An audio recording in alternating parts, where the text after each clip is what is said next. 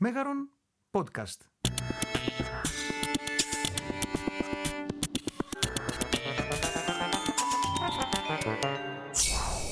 Με τον Χρήστο Παπαγεωργίου.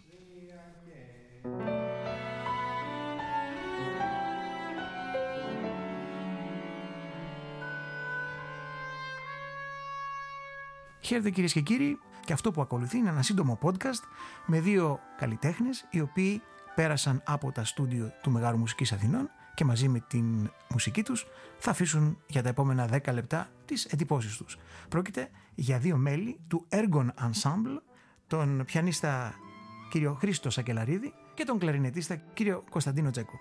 Χαίρομαι πάρα πολύ που βρίσκεστε σήμερα μαζί. Χαρά μας, μεγάλη μας χαρά. Ευχαριστούμε για την πρόσκληση. Και τι είναι το Ergon Ensemble? Το έργο Ensemble είναι ένα σύνολο που ασχολείται με τη σύγχρονη μουσική κυρίως, από τη μουσική του 20ου και του 21ου αιώνα, το οποίο δημιουργήθηκε μέσα από τα σεμινάρια του Ensemble Modern, από τις ακαδημίες του Ensemble Modern της Φραγκφούρτης. Σεμινάρια που γίνονταν στην Ελλάδα στους Παξούς; Στην Ελλάδα στους Παξούς ή στη Φραγκφούρτη, στην έδρα του Ensemble. Ναι. Ήσασταν εσείς μαθητές τότε; Ήμασταν ε, σπουδαστές, μαθητές, ναι. Εγώ είμαι λίγο πιο μεγάλος ηλικιακά. Εγώ μπήκα στο έργο με εξετάσεις. Αλλά παρόλα αυτά έχω παρακολουθήσει ε, κάποια σεμινάρια του Ensemble Modern επίσης. Αποφασίζω ότι αυτό έχει υλικό και λόγο ύπαρξης στην Ελλάδα, λοιπόν. Έτσι. Έχει υλικό και λόγο ύπαρξης στην Ελλάδα και με την παρότρινση και του Μεγάλου Μουσικής το 2008 ξεκινήσαμε αυτή την προσπάθεια η οποία συνεχίζει ακόμα και τώρα. Πράγμα που σημαίνει ότι κάτι γίνεται. Κάτι κάνουμε. Πώς είσαστε, Ο πυρήνας του ensemble είναι 14 άτομα. Από εκεί και πέρα μπορούμε να πάμε από solo project μέχρι 20-25 άτομα. Άμα είναι περισσότερα άτομα, τότε αλλοιώνεται και η φύση του ensemble. Δεν είμαστε πια ensemble, γίνεται ορχήστρα, οπότε... 20-25 άτομα, δηλαδή για μεγάλα έργα, για κάμερ κοντσέρτ, μπορούμε να παίξουμε τέτοια ρεπερτόρια.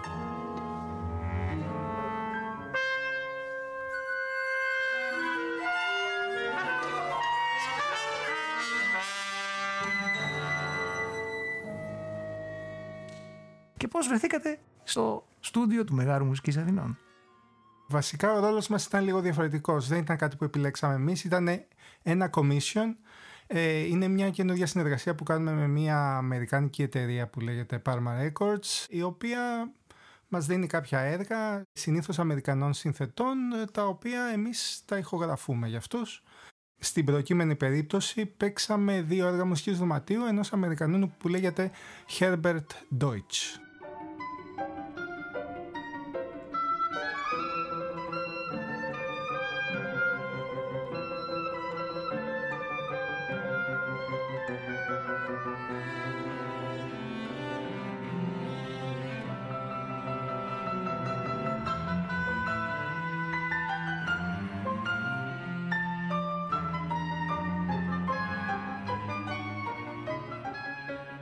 Ήταν δύο-τρίο, πιάνο φλάουτο όμποε και πιάνο τσέλο όμποε. Τι στυλ είναι, Μπορώ να πω νεοκλασικό, νεορομαντικό. Είναι αρκετά διαφορετικό από ό,τι έχουμε συνηθίσει να παίζουμε. βέβαια, avant-garde πολύ προχωρημένο. Ναι, ναι, ναι. Στυλ.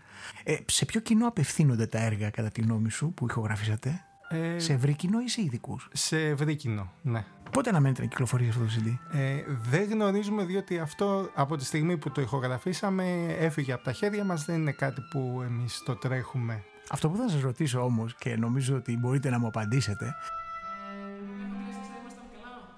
είναι η αίσθηση του να ηχογραφείς στο Μέγαρο. Γιατί η δική μας γενιά έτυχε να βρίσκεται ακριβώς πάνω στη γέννηση του Μεγάρου.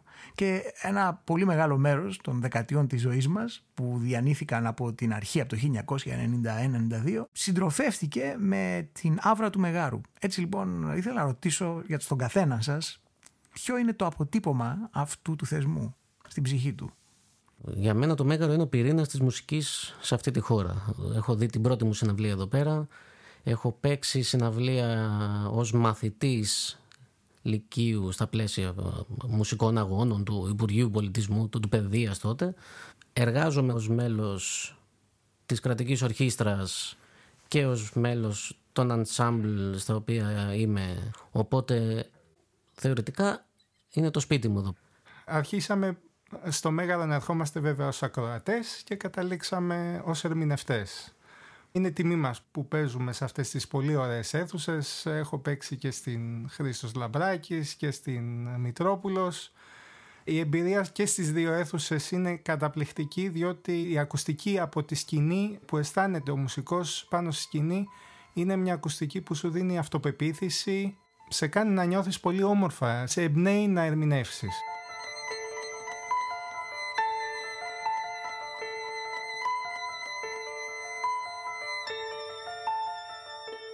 Κώστα, ιδεοδός, τι θα ζητούσες από ένα χώρο ηχογράφησης για να αποδώσει το κλαρινέτο;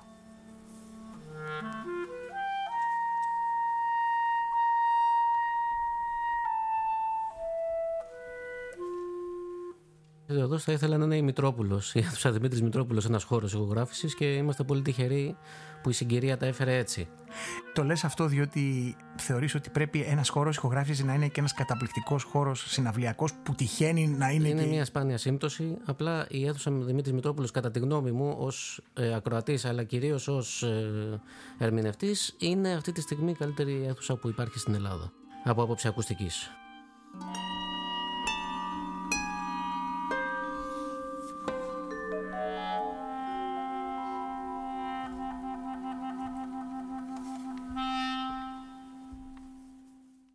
Σαν σύνολο έχουμε παίξει πάρα πολλές φορές μαζί.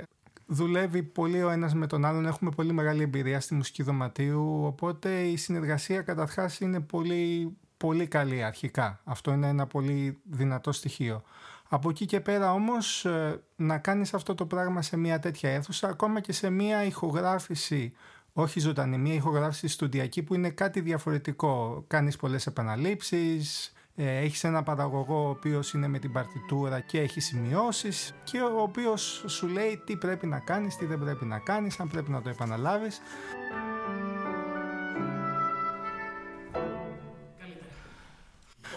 Οπότε δεν είναι τόσο φυσιολογική όσο να παίζεις σε μια ζωντανή συναυλία. Παρ' όλα αυτά, το να παίζεις σε μια τέτοια αίθουσα όπως τη Μικρόπουλος και με εξαιρετικούς συνεργάτες είναι πάρα πολύ καλή η εμπειρία. Ε, εγώ πιστεύω ε, ως προς την ηχογράφηση σε μια τέτοια αίθουσα ότι είναι ό,τι πιο κοντά έχουμε στη συναυλία, στο live. Γιατί παίζει στο φυσικό χώρο της συναυλίας, ενώ ταυτόχρονα ηχογραφείς. Δεν είναι το αποστηρωμένο που έχει ένα στούντιο. Ακριβώς. Ναι. Οπότε έχεις ένα έξτρα εκεί πέρα. Έχει περισσότερη ψυχή.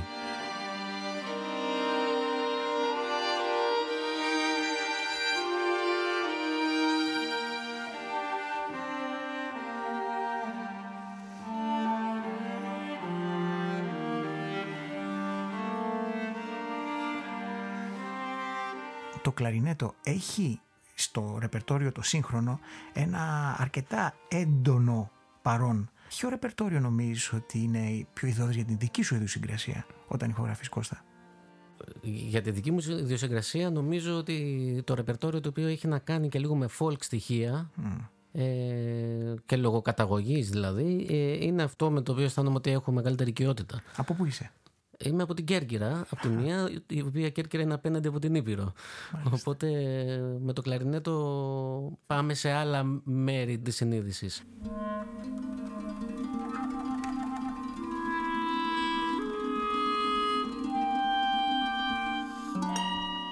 Σε έχει βοηθήσει αυτό στη σύγχρονη μουσική και στο ρεπερτόριο που ως επιτοπλίστων πραγματεύεται το έργον; Πάρα πολύ. Με έχει βοηθήσει πάρα πολύ γιατί βλέποντας όλους αυτούς τους αυτοδίδακτους οι οποίοι κάνουν πράγματα θαυμαστά και εντυπωσιακά απλά τα βλέπεις μετά σε παρτιτούρες του 20ου αιώνα και του 21ου Και σταματάς να ανησυχείς. και, και σταματάς να ανησυχείς πραγματικά.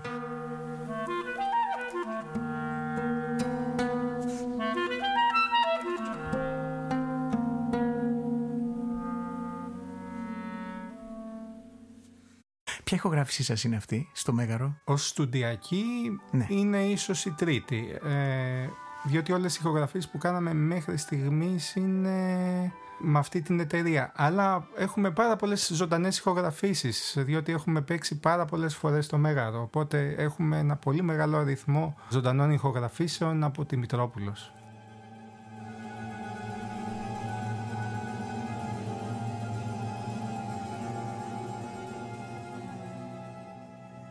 Μπορείτε να μου απαριθμήσετε συνθέτες που σας έρχονται τώρα κατά νου που έχετε ερμηνεύσει; Ε, Λίγκετι, Steve Reich, Μεσιάν, Μετά πάμε σε Φαν ντερ Άα, Πεντερέτσκι, Στοκχάουζεν, Άντρισεν, Ξενάκη, Γκρισέ.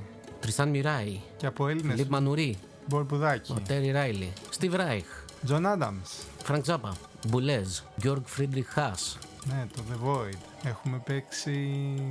Μίχελ Φαν ντερ Άα, Μπέρτουισλ, Τόμας Αντές. Φίλιπ Γκλάς, Έχουμε παίξει. Έχουμε παίξει, ναι, ε, φυσικά. κύριε, μου ανοίξατε την όρεξη να ακούσω και άλλη σύγχρονη μουσική.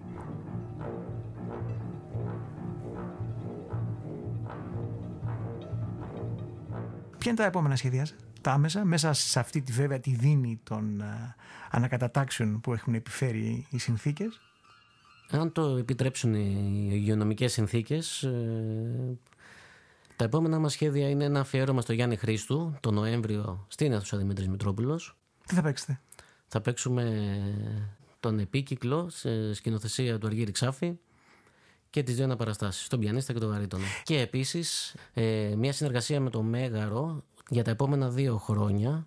Είναι ένα άλλο project το οποίο συμπεριλαμβάνει τέσσερις συναυλίες. Ε, Ονομάζεται Διασπορά και είναι αφιερωμένο σε Έλληνες συνθέτες της Διασποράς. Που σημαίνει ότι θα ακούσουμε έργα μέσα σε τέσσερις συναυλίες από 16 συνθέτες οι οποίοι κάνουν καριέρα αυτή τη στιγμή εκτός Ελλάδος. Εξωτερικό. Ναι. Και μεγάλη καριέρα.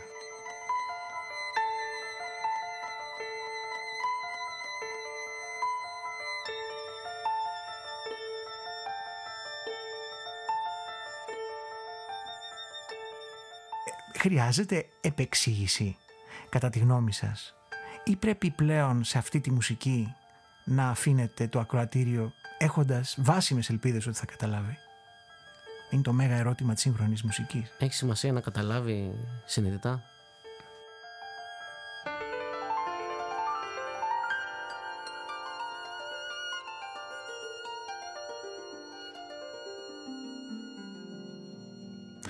Αυτή η απάντηση που έδωσε είναι πραγματικά στο κέντρο των πραγμάτων. Γιατί δημιουργεί πολύ εύλογες ερωτήσεις και προβληματισμούς και στο κοινό που μας ακούει. Οπότε σας εύχομαι ένα πολύ ωραίο ταξίδι και στα επόμενα έργα της σύγχρονης μουσικής και πάντα να εκπροσωπείτε στην ελληνική σκηνή αυτή την αιχμή του δώρατος που οδηγεί στο μέλλον με την ίδια ακρίβεια, την ίδια ζέση και την ίδια επιτυχία βέβαια που σας κάνει έτσι αγαπητούς με αποτέλεσμα να επανέρχεστε και εύχομαι να τα ξαναπούμε και πάλι. Σας ευχαριστούμε Εμείς πάρα πολύ. ευχαριστούμε για την πρόσκληση.